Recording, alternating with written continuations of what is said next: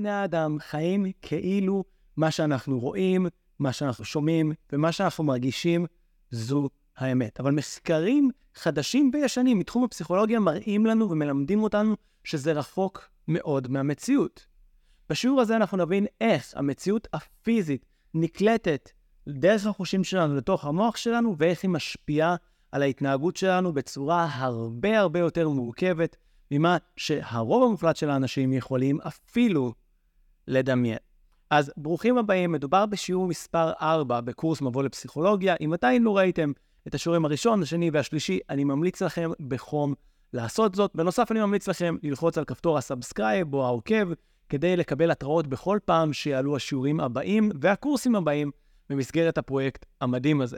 אני מזכיר, המטרה שלי בפרויקט הזה זה לעשות משהו שונה ממה שאני עושה בדרך כלל, כשבדרך כלל אני מתעדף להיות קצר עם התיאוריה ולתת המון המון פרקטיקה וכלים, ובקורס הזה אנחנו נכנסים לעומק של הצד התיאורטי, וזה מה שהופך את הקורס הזה לכל כך מרתק וכל כך מגניב. אם אתם מחפשים דברים יותר פרקטיים, כלים יותר מעשיים, איך להשתפר בחיים האישיים שלכם, ואתם לא רוצים להשקיע כל כך הרבה שעות, אתם יכולים ללכת לפודקאסט שלי, תכלס התפתחות אישית בלי קלישאות, או ליוטיוב שלי יש הרבה הרצאות וסדנאות אחרים, אבל שוב, אם בא לכם להעמיק לעומק של עולם הפסיכולוגיה, הגעתם לגמרי למקום הנכון, ובשיעור של היום אנחנו הולכים לדבר על הקליטה החושית שלנו, על התהליכים שעוברים לנו במוח וקורים לנו ברמת הנפש, בכל מה שקשור לתפיסה, ובנוסף לזה אנחנו יכולים לדבר קצת על קשב ועל מודעות, ואיך כל התהליכים הגבוהים יותר האלה קורים בתוך המוח שלנו, אוקיי? Okay?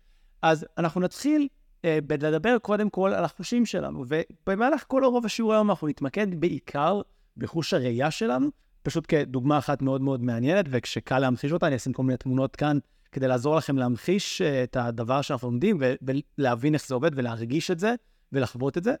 אבל בסופו של דבר זה די נכון על כל שאר החושים שלנו. וקודם כל, הדבר הראשון שחשוב להבין, זה שהחושים שלנו והיכולת של העיבוד של המוח שלנו היא פשוט מדהימה, אוקיי? אנחנו, בני אדם, יכולים לראות להבה קטנה בחושך מוחלט ממרחק של עשרות קילומטרים. אנחנו מסוגלים לטעון כפית סוכר או כמה כפיות של מלח בתוך כמה ליטרים טובים של מים. אנחנו מסוגלים להריח טיפה אחת של בושם בתוך דירה ענקית, ויש עוד הרבה הרבה דברים כמו היכולת שלנו בחוש הראייה לזהות פרצופים שונים של אלפי אנשים לראות ולדעת אם זה בן אדם, אותו בן אדם, לא אותו בן אדם, גם עם אור צל, אם הוא מסתובב, אם הוא עצוב, הוא שמח, כל הפרצוף שלנו יכול לראות אחרת, יכול להיות לעבור שנים, ועדיין אנחנו נזהה שזה אותו בן אדם, לפחות ברמה טובה מאוד. בנוסף לזה, אנחנו יודעים, אה, בין 50, רובם בני אדם יודעים בין 50 ל-100 אלף מילים, ואנחנו יכולים לזהות מילה שאנחנו רואים, לא משנה כמעט באיזה פונט, לא משנה כמעט באיזה גודל, לא משנה כמעט באיזה צורה, בתוך משהו כמו חמש מאיות שנייה. אז היכולת שלנו לעשות את הדברים האלה היא פשוט מדהימה, ועדיין, או יותר נכון, בגלל שהיא כזאת מדהימה, רוב האנשים חושבים שהם יכולים לסמוך על הדבר הזה, על התהליך הזה ב-100%, ולכן הם חיים כאילו מה שהם רואים זה האמת. בגלל שהראייה שלנו עושה כאלה קסמים וכאלה פלאים מדהימים, הם פשוט חושבים שמה שאנחנו רואים זה האמת. ושוב, זה הרבה הרבה הרבה הרבה יותר מורכב מזה. ואם אנחנו נדבר שנייה על, על גישות שונות או על פילוסופיות שונות לגבי הנושא הזה של אה, חושים ולגבי הנושא הזה של תפיסה, אז בעצם ג'ון לוק, שהוא היה פילוסוף בכלל במאה ה-16, שוב, דיברנו על זה שפילו, שפסיכולוגיה כמדע רציני אה, קיימת משהו כמו 100 שנה, אבל אמרנו שלפני זה הרבה פילוסופים והרבה אנשים אחרים התעניינו בפסיכולוגיה ועשו כל מיני, טענו כל מיני טענות בפסיכולוגיה. ובעצם ג'ון לוק אומר לנו, אנחנו נולדים בלי ידע, איזושהי תפיסת uh, דף נקי כזאת, כן, קצת uh, אולי נדבר על זה בהמשך הקורס, אבל אנחנו נולדים בלי ידע, בלי שום דבר, ודרך החושים שלנו, דרך החוויה של המציאות שלנו, אנחנו לומדים לאבד את הכל, ובעצם מה שהוא טוען זה שמה שאנחנו רואים זה המציאות, ודרך היכולת שלנו לראות את המציאות, אנחנו מפתחים את המוח שלנו, ושוב, יש בזה אמת, ועוד שנייה ניגע בזה. אל מול זה קמו אנשים שבאו ואמרו, לא, העולם הוא מבולגן, הכל שוב זה כאוס, ורק המוח שלנו, זה נקרא את הגישה הסובייקטיבית, רק דרך המוח שלנו אנחנו יוצרים איזשהו משהו שהוא כאילו האמת, אנחנו כופים איזשהו סדר על הבלאגן. אם ניקח את זה למשהו שהוא טיפה יותר יומיומי, אני חושב שאפשר לקחת את הגישות האלה שמדברות בהתחלה שלהן על תפיסה, למשפטים ש... כולנו היום חיים אותם ומדברים אותם, לגבי האם יש אמת אחת, או מה זה האמת שלי, כן, מה זה, ה... אין אמת אחת, יש אמת סובייקטיבית, זה האמת שלי. כל הביטויים האלה הם סביב העולם הפילוסופי הזה. ובעצם דרך כל מיני מחקרים היום, אני, שאני אספר לכם עליהם, ודרך כל מיני תובנות, אני הולך לספר לכם והולך לנסות להוביל אתכם, לנסות לשכנע אתכם, לנסות להראות לכם, שבעצם, בעוד שהראייה שלנו או החושים שלנו לגמרי, לגמרי, לגמרי לא תופסים את המציאות בצורה מושלמת, ובטח שמה שאני רואה זה לא האמת המוחלטת, אבל מהצד השני, גם להגיד שיש אמיתות שונות ושאנשים שונים רואים דברים אחרת, זה גם לא כל כך מדויק, ואנחנו ננסה לד... לראות את הגישה המשולבת. הגישה הזאת שבאה ואומרת, יש איזושהי מציאות מסוימת, יש לנו יכולת מופלאה ומדהימה לראות את המציאות הזאת, אבל בתוך היכולת המופלאה הזאת, אנחנו לא תמיד קולטים הכל כמו שצריך. יש לנו יכולות מסוימות שהן מולדות ואנחנו עושים אותן ישר מדהים. יש יכולות מסוימות שאנחנו מאבדים עם הגיל, שוב, שיעור שלוש על פסיכולוגיה התפתחותית, קצת דיברנו על זה. יש יכולות מסוימות שאנחנו יכולים לפתח עם הגיל ונדבר קצת איך. ובקיצור, אנחנו הולכים להיכנס מאוד מאוד מאוד לעומק לנושא הזה. אבל קודם כל, אני רוצה להראות לכם פה כמה תמונות או כמה תרגילים שימחישו לכם עד כמה המוח שלנו והיכולת שלנו בתפיסה היא פשוט יוצאת דופן. אז קודם כל, תראו את הבן אדם הזה פה בתמונה, אוקיי? והאם אתם יכולים לזהות שזה אותו בן אדם, ושגם זה אותו בן אדם. עכשיו, רובכם תוכלו להגיד, נו באמת, גל, ברור שזה אותו בן אדם, ברור שאני יודע מי זה, ועדיין יש פה משהו מדהים. אם תחשבו על זה, פה שאנחנו ניכנס יותר לעומק, לאיך עובדת מערכת הראייה שלנו, ואנחנו נדבר על זה, אני מניח שברמה בסיסית רובכם יודעים את זה, ש, שיש אור שמוחזר מחפצים אלינו, אז כשהמסך מחזיר אליכם אור פה, ואור פה, ואור פה, אנחנו בעצם רואים שהאור שמוחזר אליכם זה, זה, זה נתונים שונים לגמרי. בעצם יכול להיות שאנשים שונים, שהייתי מציג לכם תמונות שלהם בתוך סצנות דומות, או בתוך, אה, אה, בגיל דומה יותר, או בזווית דומה יותר, המידע הפנימי, המידע של האור שהיה פוגע לכם בעיניים, היה הרבה יותר דומה אחד לשני, והייתם יודעים להבדיל שזה לא אותו בן אדם. שזה דבר פשוט מדהים. מעבר לזה, שימו לב לזה, כשאני מראה לכם את התמונה הזאת, אתם יודעים מה זה, זה ברור. אבל גם אם אני מראה לכם את התמונה הזאת, אתם עדיין יכולים להגיד לי מה זה. ואפילו אם אני מראה לכם את התמונה הזאת, אתם עדיין יכולים להראות, לדעת מה זה, כי המוח שלכם מסוגל להשלים את מה שחסר. אפילו מעבר לזה, אם אני אראה לכם תמונה כזאת, שזה דבר שאתם לא ראיתם בחיים שלכם, עדיין אתם יכולים להגיד זה משהו, רק שהוא משהו, נכון? אתם יודעים שלמרות שהדבר הזה לא קיים במציאות, למרות שלא ראיתם דבר כזה מעולם, אתם יודעים לשייף אותו לכל מיני קטגוריות. המשימות האלה הן משימות סופר מורכבות, ועכשיו בעידן של AI וראייה ממוחשבת, כן, כל הסירי הזאת והזיהוי פנים בטלפונים וכל הדברים האלה, אנחנו מבינים כמה הדבר הזה מסובך וכמה המכשירים שלנו והדברים האלה, עם כל החוכמה שלהם, עדיין לפעמים עושים עבודה פחות טובה מהיכולת של ילד בן שנתיים או ילד בן שלוש לזהות אובייקטים או לזהות אנשים, והדבר הזה הוא פשוט מופלא ופשוט מדהים. דרך אגב, בכל השיחה שלנו על, אה, על, אה, על ראייה וכל הדוגמאות האלה, לא דיברנו בכלל על היכולת שלנו דרך חוש הראייה להתמצא במרחב, ללכת במקומות ולוודא שאנחנו לא מתנגשים במשהו, נכון? לוודא שאנחנו יכולים לעבור uh, בדלת בלי להתנגש בצדדים שלה, וכל מיני משימות מורכבות של תנועה והדבר הזה. ושוב, בעולם של עכשיו נהיגה אוטונומית, רואים שהמשימות האלה הן אפשריות, אבל הן לא פשוטות בכלל, והאלגוריתמים שנכנסים לתוך זה הם סופר מורכבים.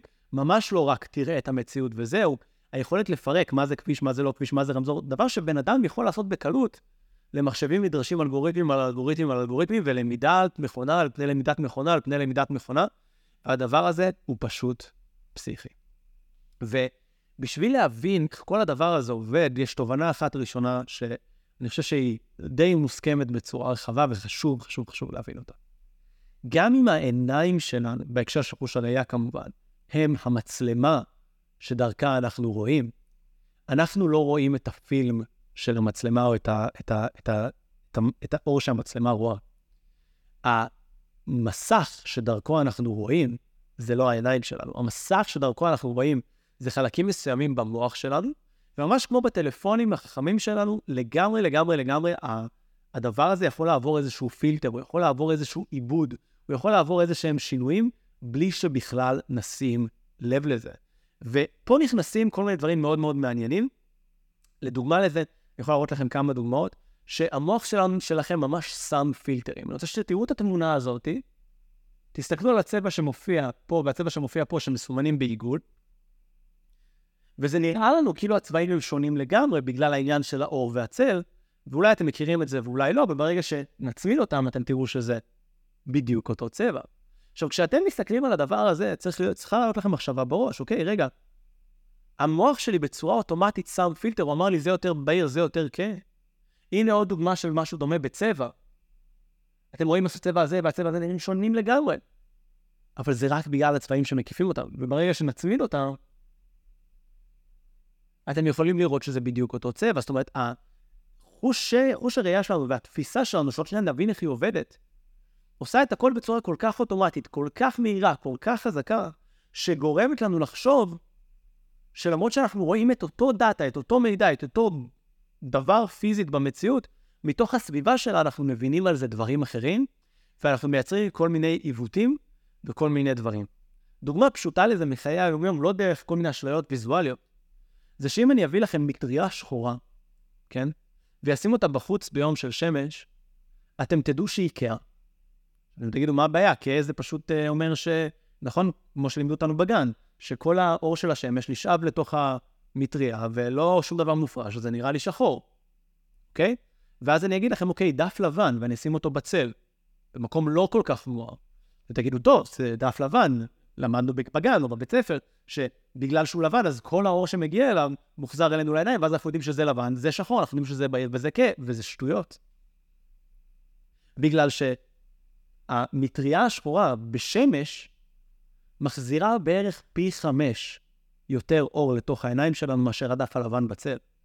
אז אם המוח שלנו, אם הראייה שלנו, אם היינו רואים דרך העיניים, אז המטריה בשמש הייתה נראית לנו הרבה יותר בהירה מהדף הלבן בצל. אבל הסיבה שאנחנו יודעים שהמטריה, או שהמטריה השחורה, כן, בשמש, נראית לנו כהה יותר, כן, מאשר הדף הלבן בצל, זה בגלל שהמסך שעל פניו אנחנו רואים את המציאות, זה המוח שלנו וזה לא העיניים.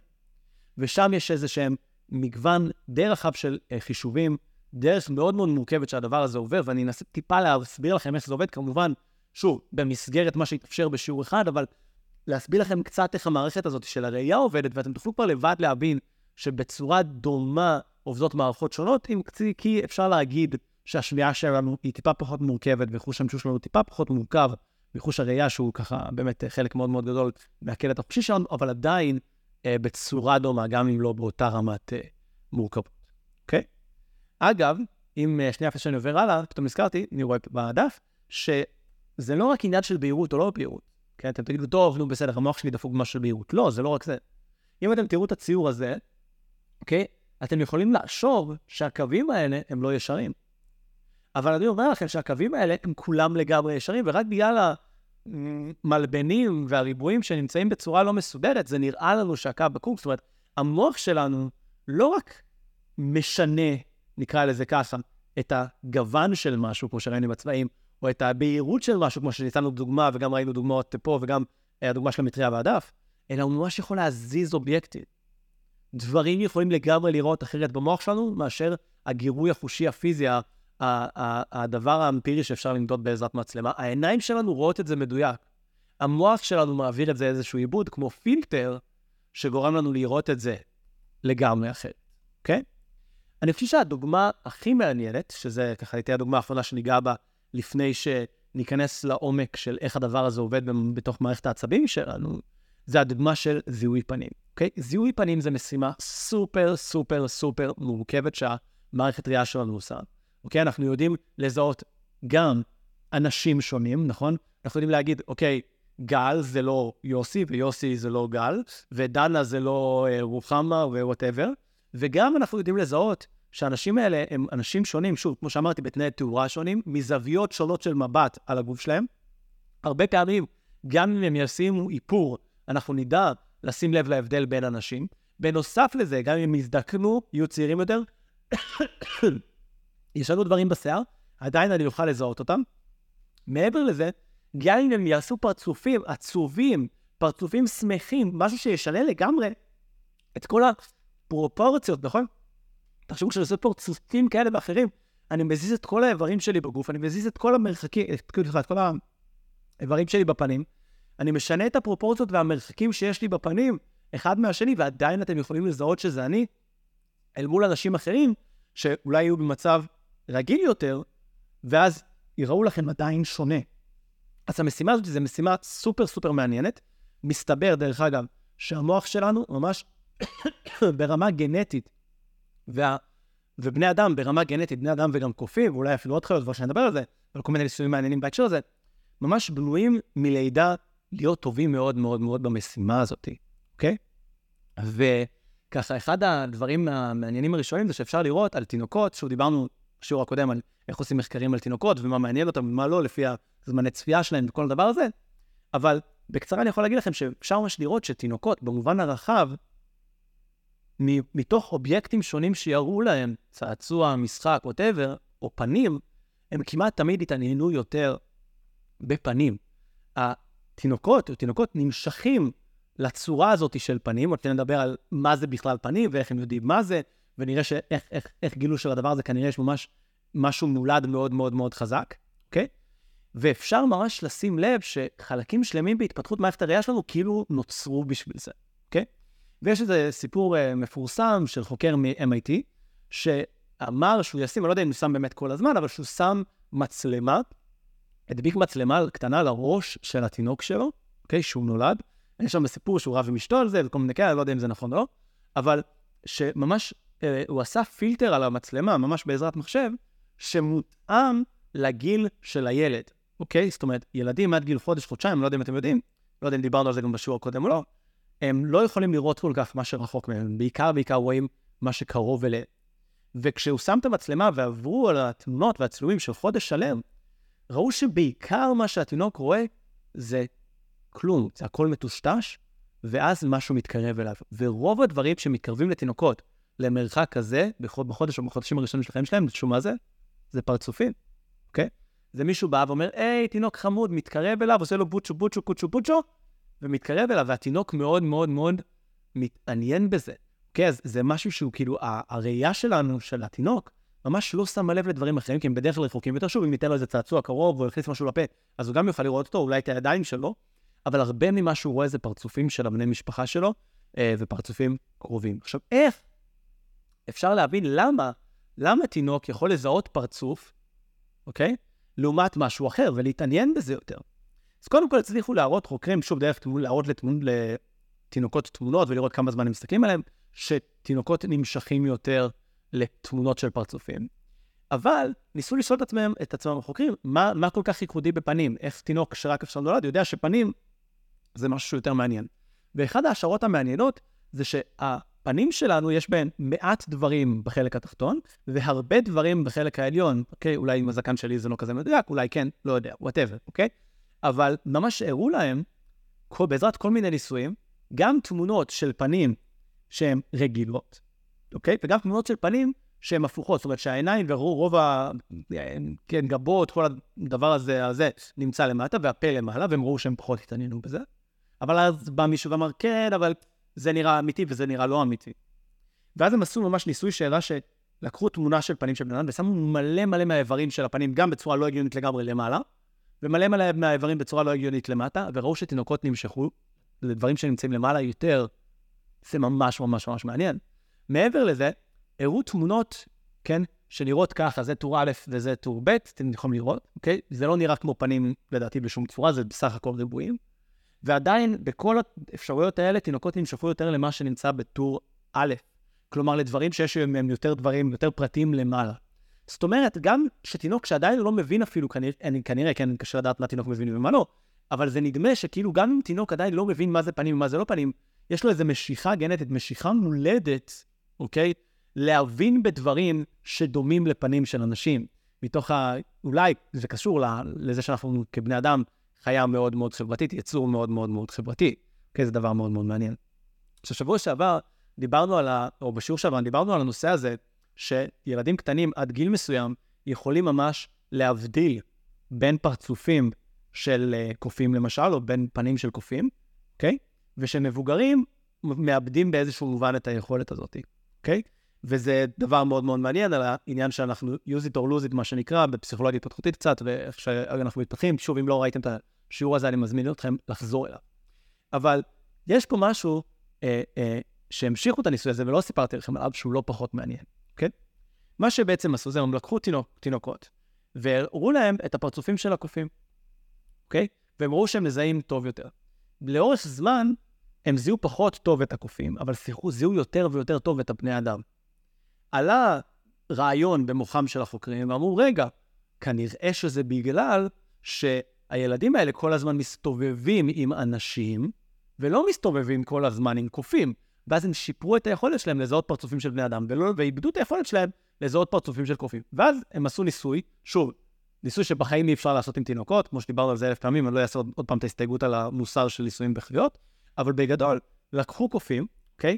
הפרידו אותם לגמרי, הפרידו אותם לגמרי מהלהקה שלהם, זאת אומרת, יצרו מצב שם, אה, מי שמטפל בהם אפילו בא עם מסכה כזאת שלא רואים פנים, ובעצם הקוף במשך שישה חודשים, או אפילו במשך שנתיים, לא ראה פרצופים בכלל. מה שגילו, שבמשך, גם אחרי חצי שנה וגם אחרי שנתיים, עדיין נשמרה הסקרנות של הקוף הזה לראות פרצופים חדשים ברגע שהוא ראה אותם. מעבר לזה, לקחו קופים מסוימים, נתנו להם, שוב, משהו דומה כזה לבחור בין אה, הפרדה של פרצופים, כן, דומה לי קצת שעושים את הניסויים על תינוקות, ונתנו לסו, לאוכלוסייה מסוימת של קופים, לא לראות קופים, לא להסתובב עם קופים. זאת אומרת, מהרגע שהם נולדו, הפרידו אותם, כן, סליחה, מה... לא אני עשיתי את הניסוי ולא יודע אם הייתי מאשר אותו אתית, אבל הפרידו את הקוף מהמשפחה שלו, ושמו את הקוף רק בסביבה של בני אדם. ושמו קוף אחר בסביבה של קופים.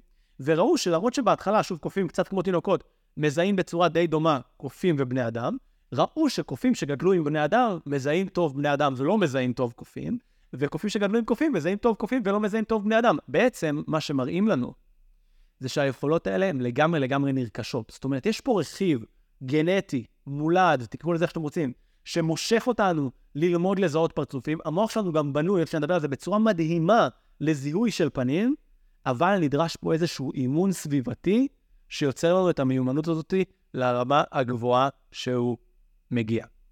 דרך אגב, משהו מעניין, יש אזור ממש אה, שלם במוח, שה, כן, התפקיד המרכזי שלו אה, זה לזהות פרצופים וכל מה שקשור לעיבוד של תמונות של פרצופים, וקבלו משהו מעניין. אם אני אראה לכם תמונה, כן, תעשו את זה בניסוי עם FMRI, כן, צילום של מוח, אה, על סטודנטים ועל אנשים אחרים, והראו שכשנותנים להם לראות תמונה או להסתכל על תמונה של מישהו שיקר להם, אוקיי? ושאומרים להם לדמיין את אותו אדם, לדמיין את התמונה של אותו אדם, ממש אותם אזורים במוח מופעלים, אוקיי? עכשיו, לא באותה עוצמה, אבל בעוצמה מאוד מאוד דומה, וממש אותם אזורים במוח מופעלים, אוקיי? זאת אומרת, המוח שלנו יודע, אחד, מה עובר בחוש הראייה, אבל כשאנחנו מדמיינים, אנחנו במידה מסוימת כאילו מקרינים על המסך שהוא המוח שלנו, שדרכו אנחנו רואים, משהו בלי שהוא יעבור בעיניים, וזו תופעה מאוד מאוד מעניינת שיש לי הרבה מה להגיד עליה, אבל זה לא יהיה במסגרת הקורס הזה, אוקיי? אז זה הדוגמה של זיהוי פרצופים. ובואו שנייה נבין יותר לעומק איך זה עובד. עכשיו, מערכת הראייה שלנו עובדת בצורה שבעיניי היא פשוט הזויה, סופר מוזרה, סופר מעניינת ופשוט גאונית. אז שימו לב, קודם כל, דבר ראשון, ברגע שהאור, אה, אוקיי? מגיע, כל האור, כן? Okay. כן. מגיע לחלק החיצוני, לעדשה של העין, בקיצור. הדבר הראשון שהעדשה הזאת עושה, הופכת אותו.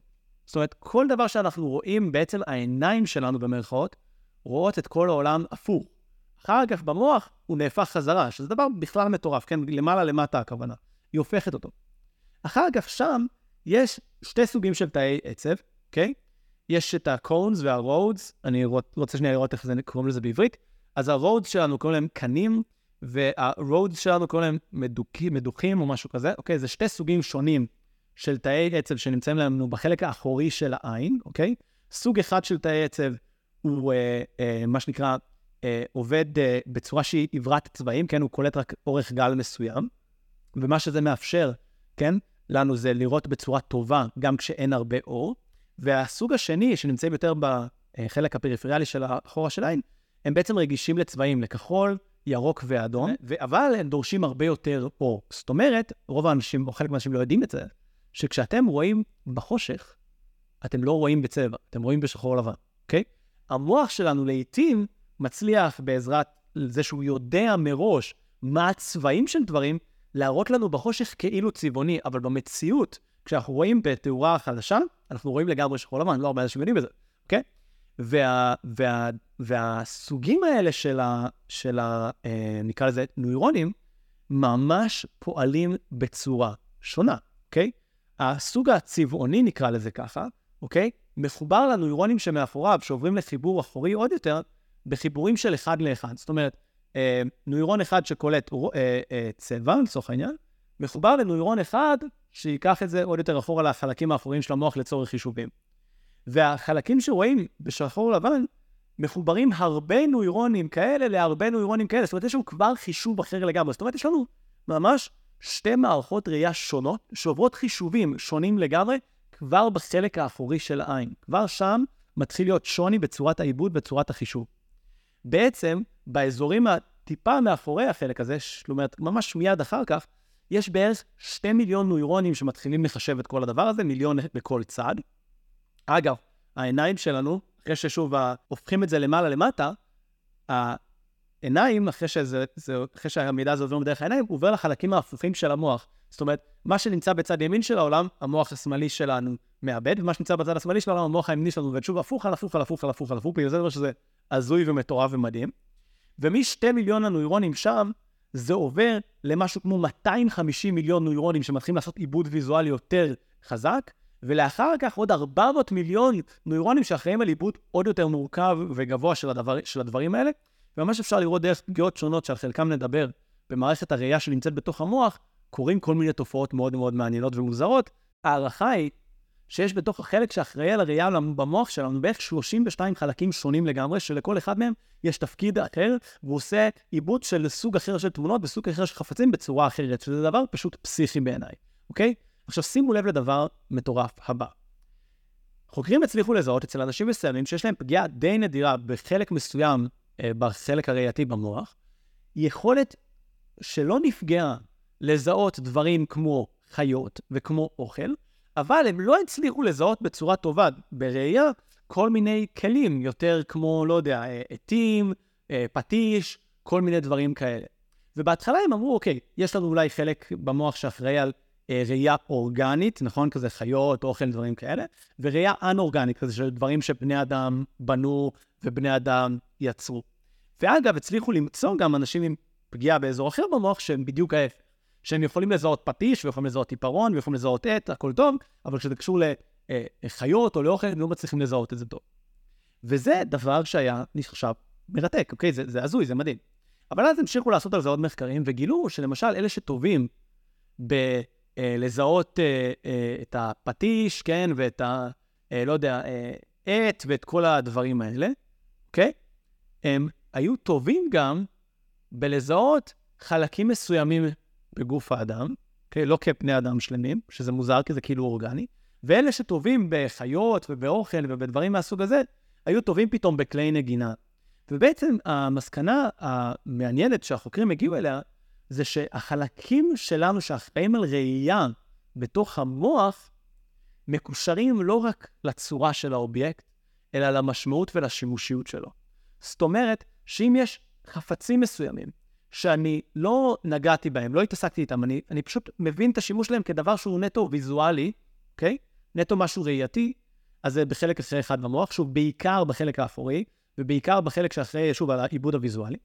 אבל דברים אחרים, כמו למשל עיפרון, פטיש, כן, דברים אחרים נוספים, אני מבין את השימוש שלהם, או אני מבין את המשמעות שלהם, דרך זה שאני משתמש בהם גם עם הידיים. וכשאני אה, אה, חושב עליהם, חלק מהזיכרון שלי בהם, או חלק מהשימוש שלי בהם, בכלל נמצא באזור המוטורי של המוח, האזור שבכלל מזיז את הגפיים. ממש היה אפשר לראות בניסויים מרתקים ומעניינים, שנותנים לאנשים אה, רצף של מילים וסורקים להם את המוח, שוב ב-MRI, אוקיי? רצף אחד של מילים זה דברים שהם בעיקר יש להם ייצוג ויזואלי, לא יודע, ציפור, אה, אה, לא יודע, כל מיני דברים אה, בסגנון הזה, לא יודע, צבע כחול, כן, דברים כאלה. ובעיקר האזור הוויזואלי היה דלוק מאוד מאוד חזק. מצד שני נתנו לאנשים דברים כמו מספריים, פטיש, כל מיני דברים כאלה. וראו שלצד האזור הוויזואלי שדולק להם במוח, שוב, רק אמרו להם את המילים, הם מדמיינים את זה, גם האזור המוטורי דלוק, שזה דבר בכלל, בכלל, בכלל מטורף. ממש אפשר להבין, שוב, מה שדיברנו אולי בשיעור השני, על המולטי-פונקציונליות של המוח שלנו, על היכולת של המוח שלנו אה, להשתמש באותן פיסות מידע בהקשרים שונים, בחלקים שונים במוח, לכדי עיבוד אחד אה, גדול אה, ומדהים, אוקיי? דוגמה נוספת קצרה מחוץ לחוש הראייה, ואני לא ארחיב על זה יותר מדי, זה לגבי חוש המגע, אוקיי? יש איזו אה, תמונה מפורסמת, אני לא יודע אם אני אוכל לשים אותה פה או לא, כי אני מפחד שיש עליה איזה שהם זכויות יצרים או משהו כזה, אבל אני אבקש מכם לדמיין את זה, אוקיי? שניסו לקחת את כמות הנוירונים במוח, שמוקדשת לחוש המגע שלנו לפי הגוף. אוקיי? זאת אומרת, תחשבו שיש תמונה של בן אדם, נכון? אה, הראש שלי הוא די גדול, החזה והבטן די גדולים, כפות הידיים יחסית לאלה קטנות, כפות הרגליים די קטנות וכן הלאה. ובעצם ניסו למתוח את כמות הנוירונים שיש לנו במוח ובמערכת העצבים בכללי, שמקושרות לתנועה ולתחושה באותם מקומות ספציפיים. וראו שאם אתה פורס את זה כמו בן אדם, אז בעצם יוצא לך בן אדם שנראה כמו חייזר לגמרי. אוקיי, אז המוח שלנו כמובן ענקי, ענקי, ענקי, הראש שלנו הרבה יותר גדול, וגם הידיים שלנו, כי אנחנו יכולים לעשות, יש לנו חוש מישוש מאוד מאוד אה, מפותח בידיים, ואנחנו יכולים לעשות פעולות מאוד מאוד עדינות עם הידיים שלנו, וכנ"ל בכפות הרגליים, כמובן באזור איברי המין וכן הלאה, אוקיי? אז גם באזור הזה יש לנו את התחושה שכאילו אני מרגיש עם היד, אבל אני לא באמת מרגיש עם היד, אני מרגיש עם המוח, אוקיי? אני מרגיש עם המוח. היד זה רק המצלמה שדרכה אני מקבל את המידע. החיישן שדרכו אני מקבל את המידע, אבל התחושה שלי היא במוח, והיא מסונכרנת בצורה כזאת שאני מרגיש כאילו אני מרגיש אותה ביד, כי אני יודע במרחב שהיא פה. דרך אגב, זה קשור קצת, אפשר לקשר את זה לתופעה ידועה, אבל אולי לא כולכם מכירים אותה, של כאבי פנטום של אנשים שלצורך העניין איבדו יד, איבדו רגל, כן, בין אם זה במלחמה או בתאונה או בכל סיבה אחרת, ועדיין מרגישים כאב ביד שאין להם. איך אפשר להרגיש כאב ביד שאין לך? אנשים חושבים, אוקיי, יש לי שריטה ביד, כואב לי ביד, קיבלתי מכה ביד, כואב לי ביד. והאמת היא שזה לא נכון. קיבלתי מכה ביד, אז הנוירונים אה, ביד משדרים למוח, המוח מפרש את זה בצורה של כאב, והוא מסנכרן את זה ליד. אני לא חייב שתהיה לי יד כדי שהמוח שלי יאמין שכואבת לי היד, וזה עוד דוגמה, אני חושב, מאוד מאוד חזקה על הדבר הזה. אוקיי? Okay? אז דיברנו קצת על ראייה, דיברנו על החושים, דיברנו איך אנחנו תופסים דברים, ועכשיו בואו נדבר על שומר הסף, של בכלל מה אני תופס ומה אני לא תופס, מה אני רואה, מה אני לא רואה, למה אני שם לב, למה אני לא שם לב, הדבר שנקרא קשב או תשומת לב, אוקיי? כולנו בעצם, בנוסף לזה שהמערכות האלה פועלות בצורה הזויה, אנחנו הרי, אני חושב שדיברנו על זה באחד השיעורים הקודמים, מסננים את רוב מה שאנחנו רואים. רוב מה שאנחנו רואים אנחנו לא שמים לב אליו. אם אני אשאל אתכם, אה, מה הקולגה שלכם שעובדת אתכם בעבודה, או מישהו שעבר בבית קפה אתמול, לא יודע, לבש, אה, אה, מה היה הצבע של החולצה שלו, רובכם לא תדעו להגיד את זה, כי, כי, כי אתם לא הפניתם לזה שום קשב, אוקיי? אה, ו- ויש עוד הרבה הרבה דוגמאות לזה. אז בעצם יש איזה שומר סף לתודעה שלנו, ל mind שלנו, בגלל שעל כל פיסת מידע קטנה, על כל פרצוף, על כל, אה, לא יודע, חיה, על כל אובייקט, אני רוצה לבצע כל כך הרבה חישובים מסובכים בתוך ה mind שלי. שוב, המוח שלי או העיניים שלי זה לא המסך, זה מה שחשוב להבין, כי אם העיניים שלי לא המסך, אז כל האובייקטים על המסך הם בעלי אותה חשיבות. המוח שלי מבצע כל כך הרבה חישובים וכל כך הרבה אה, אה, המשך אה, עיבוד על דברים מסוימים שהעיניים שלי קולטות, ו practically כמעט אפס על דברים אחרים. וזו הסיבה ש, שאנחנו רואים כל מיני תופעות אה, אה, שאנחנו מכירים. והקשב שלנו הוא דבר מאוד מאוד מוגבל, כן? אנחנו מפספסים הרבה דברים מתוך הצורך שלנו לאבד אותם, ויש דברים וזה מה שאולי נדבר עליו אה, לקראת סוף השיעור היום, שלמרות שאנחנו לא קשובים אליהם, למרות שלא שמנו לב אליהם, למרות שלא ראינו אותם, הם עדיין איכשהו חדרו לתוך תת המודע שלנו, וגם על זה נדבר אה, ממש עוד מעט, אוקיי? אז בואו נדבר על מה בעצם גורם לקשב שלנו, מה בעצם קובע על מה אנחנו נתמקד ועל מה אנחנו נתרכז, ומדובר בעיקר על שתי מערכות מרכזיות, אחת נקראת top down והשנייה נקראת bottom up, אבל אני חושב שיותר מעניין, או יותר נכון לקרוא לזה מבחוץ פנימה או מבפנים החוצה, אוקיי? המערכת של מבחוץ פנימה, או שנקראת bottom uh, up, אוקיי? מבחוץ פנימה, זה בעצם מערכת שאומרת, אוקיי, קורה פה משהו בחוץ, בעולם החיצוני, שמושך את תשומת הלב שלי, אוקיי? אם עכשיו יהיה איזה צליל חזק, אז גם אם אתם שנייה לא שמתם לב למה שאמרתי, ואיבדתם קשב, אוקיי, הקשב שלכם חזר אליי, כי אוקיי, קרה פה משהו. אם פתאום יהיה איזה אור חזק שיהבהב מימינכם או משמאלכם, אם יקרה פתאום איזה משהו, הקשב הוויזואלי שלכם מיד יחזור לזה, אוקיי? וזה דבר שנקרא אה, מיקוד קשב מבחוץ פנימה, או מה שנקרא bottom-up. אבל יש גם מיקוד קשב שנקרא top-down, או במילים יותר פשוטות לדעתי, בצורה יותר קלה להבנה, מבפנים החוצה.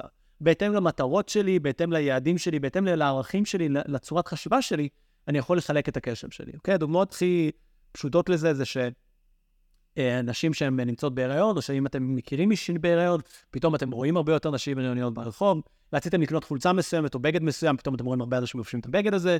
אה, ראיתם, אתם מעוניינים במכונית מסוימת, או מישהו שאתם מכירים כאן מכונית מסוימת, פתאום אתם רואים אותה הרבה ברחוב, וכן הלאה.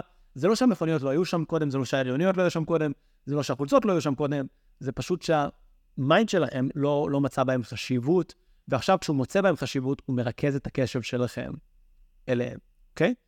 אמ, ואני חושב שיש אה, דוגמה אה, מאוד מאוד מאוד מעניינת אה, לגבי הדבר הזה של קשב, אוקיי? לגבי מה שאנחנו מצליחים לקלוט, מה שאנחנו לא מצליחים לקלוט, וזה דווקא מתוך ניסוי שביצעו ב-MIT, ולחוש השמיעה דווקא, אני חושב שזה דווקא מעניין. ומה שהם עשו זה הם שמו אה, לאנשים אוזניות, אוקיי? והם ביקשו מהם אה, לשמוע, באוזניה אחת הם ישמעו להם משהו אחד, באוזניה שלהם הם ישמעו להם משהו אחר, והם ביקשו מהם, אה, נתנו להם איזושהי מטרה שקשורה למה ששומעים באחת האוזניות. למשל, לא יודע, היה שם איזשהו סיפור באחת האוזניות, והם היו צריכים ממש להקשיב לו, או לבדוק שם איזה משהו, אוקיי? ובאוזניה השנייה היה מישהו שדיבר על משהו אחר שפשוט לא קשור, אוקיי? אז כל הקשב שלי נמצא בצד אחד, ובצד השני אני לא בקשב, אני לא בתשומת לב, אוקיי? אז אם עשו כל מיני שינויים במה שאנחנו לא בקשב אליו, בצד שאנחנו לא בקשב אליו, למשל, אם שינו מקול של גבר לקול של אישה, אם היה פתאום שקט או לא, או פתאום היה דיבורים, אם היה קול או היה צליל, כאילו אם זה היה בן אדם שמדבר, או שזה היה פתאום תופים, או מוזיקה או משהו כזה, אז אנשים יכלו להגיד שהיה הבדל. אבל לגבי התוכן של מה שהבן אדם הזה אמר, הם לא ידעו להגיד כלום. אפילו אם הבן אדם שדיבר באוזן, שוב, באוזן שהם לא הקשיבו לה, שינה שפה, עבר לג'יבריש, דיבר שטויות, כל הדבר הזה פשוט לא עבר את המודעות. אני חושב שאחד הכי מדהימים זה הנושא של המעבר לג'יבריש, או מעבר שפה. אני לא שם לב בכלל למה שקורה שם. דוגמה נוספת לאותו דבר, אני חושב, זה כשאתם נמצאים באיזשהו, אה, אני חושב שזו חוויה שיש לרוב האנשים, אה, שנמצאים באיזשהו אירוע חברתי, באיזשהו מקום, מסיבת יום הולדת, ווטאבר, לא משנה מה, אתם יכולים להיות בתוך שיחה עם מישהו אחד, ואתם שמים לב רק לשיחה הזאת, נכון? אתם לא שמים לב לכל השיחות שכרגע מתארות עם כולם. אם אני אשאל אתכם על מה הם דיברו, על מה הם דיברו, על מה הם דיברו, על מה הם דיברו, אתם לא תדעו. מצד שני, כשמישהו מהם יגיד את השם שלכם, פתאום מה? תשומת הלב שלכם תתפס ותדלק ישר לאותו בן אדם, ופתאום אתם ממש תרצו לשמוע את מה שקורה באותה שיחה, ופתאום תשומת הלב שלכם אה, אה, ממש, אה, ממש אה, אה, יעבור. היכולת שלנו להתמקד אה, בדברים שונים ובצורה שונה, ופשוט לעשות די-פוקוס, לא להסתכל על כל דבר שמסביב ולהתמקד רק על דבר אחד, היא פשוט מדהימה, אוקיי? אה, אני יכול להראות לכם את הדוגמה הזאת, תנסו לקרוא כרגע פה רק את מה שהם בכחול, או רק את מה שבאדום, ואתם תראו שזה מאוד קל לכם. בין כל הגירויים, בין כל המילים, הוא לפחות די קל לכם, אוקיי? אתם יכולים לקרוא את זה בצורה לא כל כך קשה. זה לא כזה מסובך, אתם מסוגלים לעשות את זה, למרות שבתכלס זה ממש ממש מדהים. מצד שני, אם לא היה את הצבע, אתם רואים שזה נהיה הרבה הרבה יותר מבלבל, אוקיי? בנוסף לזה, אה, יש את הרעיון הבא, ואני רוצה להראות לכם את הנושא הבא, איך אתם יכולים לזהות ולמצוא ולהתפקס על דברים מאוד מאוד בקלות, אוקיי? אני הולך להראות לכם תמונה של האות א', אוקיי? רוב האותיות א' הם יהיו בצבע אה, שחור, ואתם תצטרכו להגיד לי האם יש אות א' אדומה כאן כרגע, כן או לא, תנסו למצוא את זה כמה שיותר מהר. האם יש פה? מעולה. האם יש פה? מעולה. האם יש פה? מעולה. האם יש פה? מעולה. אז אתם מסוגלים לעשות את זה מאוד בקלות, גם כשיש המון המון המון גירויים. עכשיו תראו איך אני מבלבל אתכם, אוקיי? האם פה יש את האות א' אדומה? זה כבר לקח יותר זמן, נכון? זה היה יותר קשה. למה? כי היכולת שלנו להתמקד ולמקד את הקשב שלנו היא מוגבלת. יש לנו דברים מסוימים שאנחנו מצליחים להתמקד בעזרתם בקלות. למשל, ראינו את הדוגמה הזאת של צבע, שעוזרת לנו להתמקד בצורה ממש ממש ממש טובה, פשוט בלי שום בעיות, בלי שום דבר, בלי שום קושי, ישר, אוקיי? מעבר לזה, אפשר לעשות את זה גם עם צורות שונות. שימו לב שאם אני אקח נגיד עיגולים ומרובעים, אתם צריכו להגיד לי האם יש פה עיגול או אין פה עיגול. מעולה. פה. מעולה. פה. מעולה. אתם יכולים לעשות את זה מצוין. זאת אומרת, אם יש לי צבע בנפרד, מעולה. אם יש לי רק צורה בנפרד, מעולה. יש לי גם צבע וזה גם אה, צורה בצורה מעורבבת, זה הרבה הרבה יותר קשה. זאת אומרת, היכולת שלנו לריכוז היא מצד אחד מדהימה ומטורפת ופסיכית, ובמקומות מסוימים היא כושלת. במקומות מסוימים זה הרבה הרבה יותר קשה לנו, והיכולת וה- הזאת לארגן מידע כנראה מתוך חלקים שונים ובעזרת מערכות שונות במוח, מקשה עלינו או מקל עלינו את היכולת שלנו להתמקד. עכשיו, אחת השאלות הכי, אני חושב, נשאלות או מעניינות בהקשר של קשב, בטח עם זה שכל הזמן, כולם לאחרונה מתלוננים שיש להם הפרעות קשב וריכוז, זה האם ניתן לשפר את הקשב שלנו. ויש כל מיני מחקרים בפסיכולוגיה שמראים שחלק מהדברים, או בחלק מהדברים, אי אפשר לשפר, ובחלק מהדברים, ועוד איך שאפשר לשפר. אה, שוב, יש לי פרק שלם בפודקאסט על דברים שהם פחות מוכחים מחקרית, אבל כל מיני דברים שמהניסיון שלי ומניסיון של אנשים שעבדתי איתם, כן הצליחו לעזור להם, אז שוב, בפרק, בפודקאסט תכלס התפתחות אישית בלי קלישאות, יש שם את זה, אבל פה אנחנו נשאר שוב, שוב סופר uh, ממוקדים על, ה, על הנושא של uh, מה יש במחקר ומה מוסכם מדעית. אז למשל, דוגמה טובה לזה היא היכולת שלנו לעקוב אחרי אובייקטים, אוקיי? עושים כל מיני ניסויים, אני לא אראה לכם את זה עכשיו, על uh, כל מיני נקודות שזזות, אוקיי?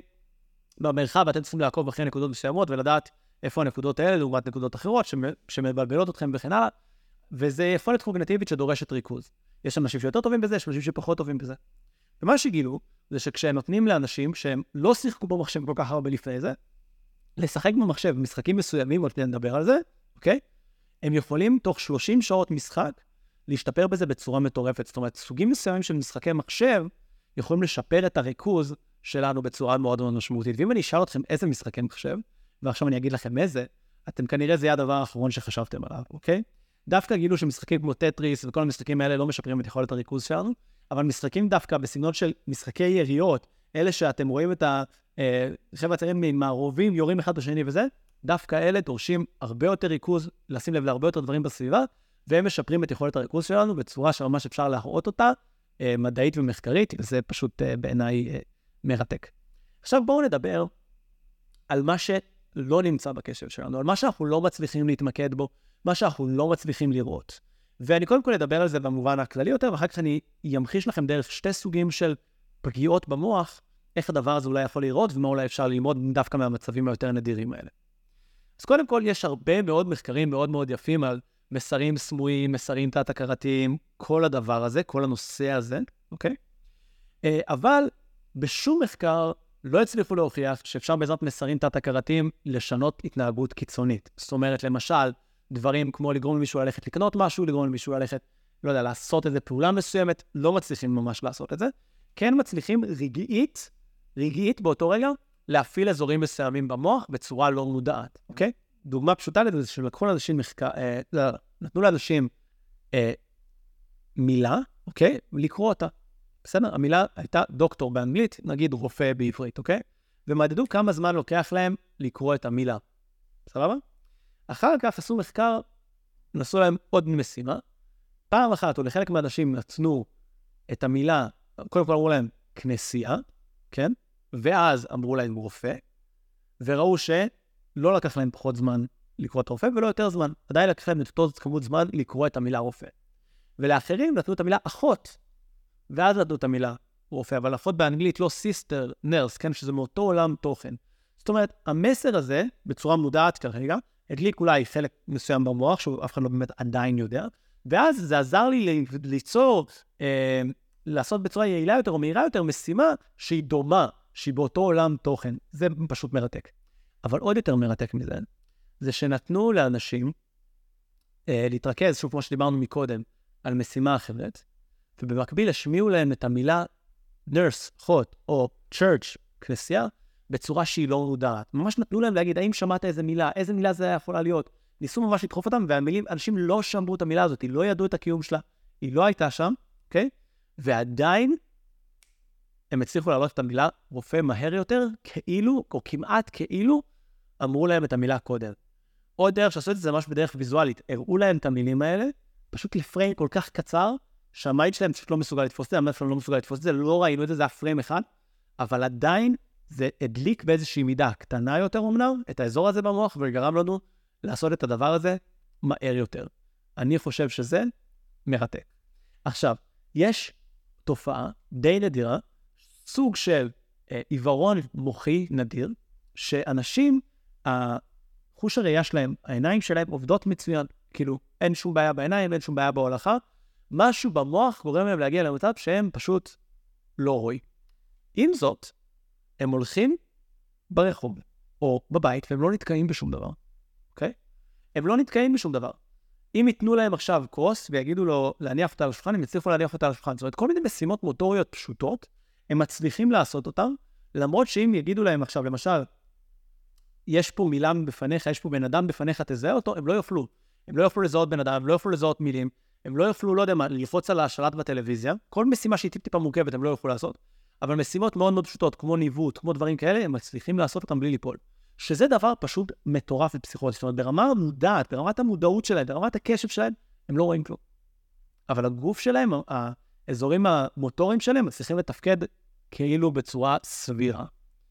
סוג אחר זה נקרא נגלקט או התעלמות, ושוב, אה, יש מחקרים על זה, אני לא רופא ולא מכיר את זה ואני לא נמצא בבתי חולים, אבל אומרים שזה לא כזה נדיר, זאת אומרת שזה קורה ללא מעט אנשים שחווים כל מיני סוגים של שבץ או דברים מופיעים כאלה ואחרים, שוב, לא מבין בזה יותר מדי.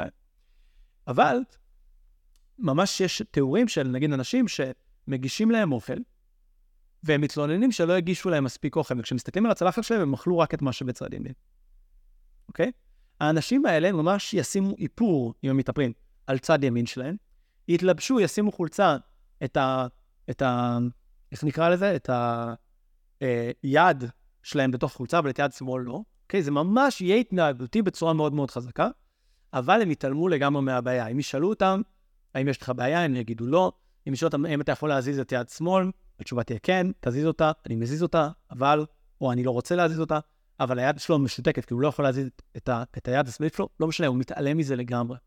זאת אומרת, יש פה איזשהו, ושוב, אותו דבר, אבל אם אה, הם ילכו במסדרון משהו כזה, הם לא יתנגשו בכלום. זאת אומרת, אם הם באמת לא היו רואים לגמרי בצד שמאל, ולא היה אכפת להם לגמרי מהצד שמאל של הגוף שלהם, אז הצד השמאלי של הגוף שלהם היה נתקע בדברים, היה נתקע בקירות, היה קורה לו כל מיני דברים. אבל זה איכשהו לא קורה. ומעבר לזה, דרך כל מיני ניסויים מחוכמים, ששוב, אני חושב שהשיעור שלנו כבר נהיה לנו ממש ארוך מדי, אבל... אה, נהיה קצת ממש ארוך מדי, אבל... אה, אז אני לא, לא ארחיב על הניסויים האלה, אבל בכל מיני ניסויים מחוכמים, הצליחו להראות שרמה מסוימת של מודעות מהצד השמאלי, שהם לכאורה עיוורים בו, או לא רואים בו, ומשותקים בו אפילו בחלק מהמקרים, הם עדיין מצליח להגיע למודעות שלהם, ומשימות פשוטות הם עדיין מצליחים לעשות, אוקיי? אני מקווה שבמהלך השיעור הזה הצלחתי להראות לכם שהתפיסה שלנו של, המצ... של, המ... של המציאות, איך שעובדים החושים שלנו, ומה שקורה בתוך העולם של הקשב הפנימי שלנו, זה הרבה יותר מורכב ממה שאנחנו חושבים. אני מקווה שזה גם עניין אתכם, שלמדתם כמה דברים חדשים, ואני מקווה לראות אתכם בשיעור הבא.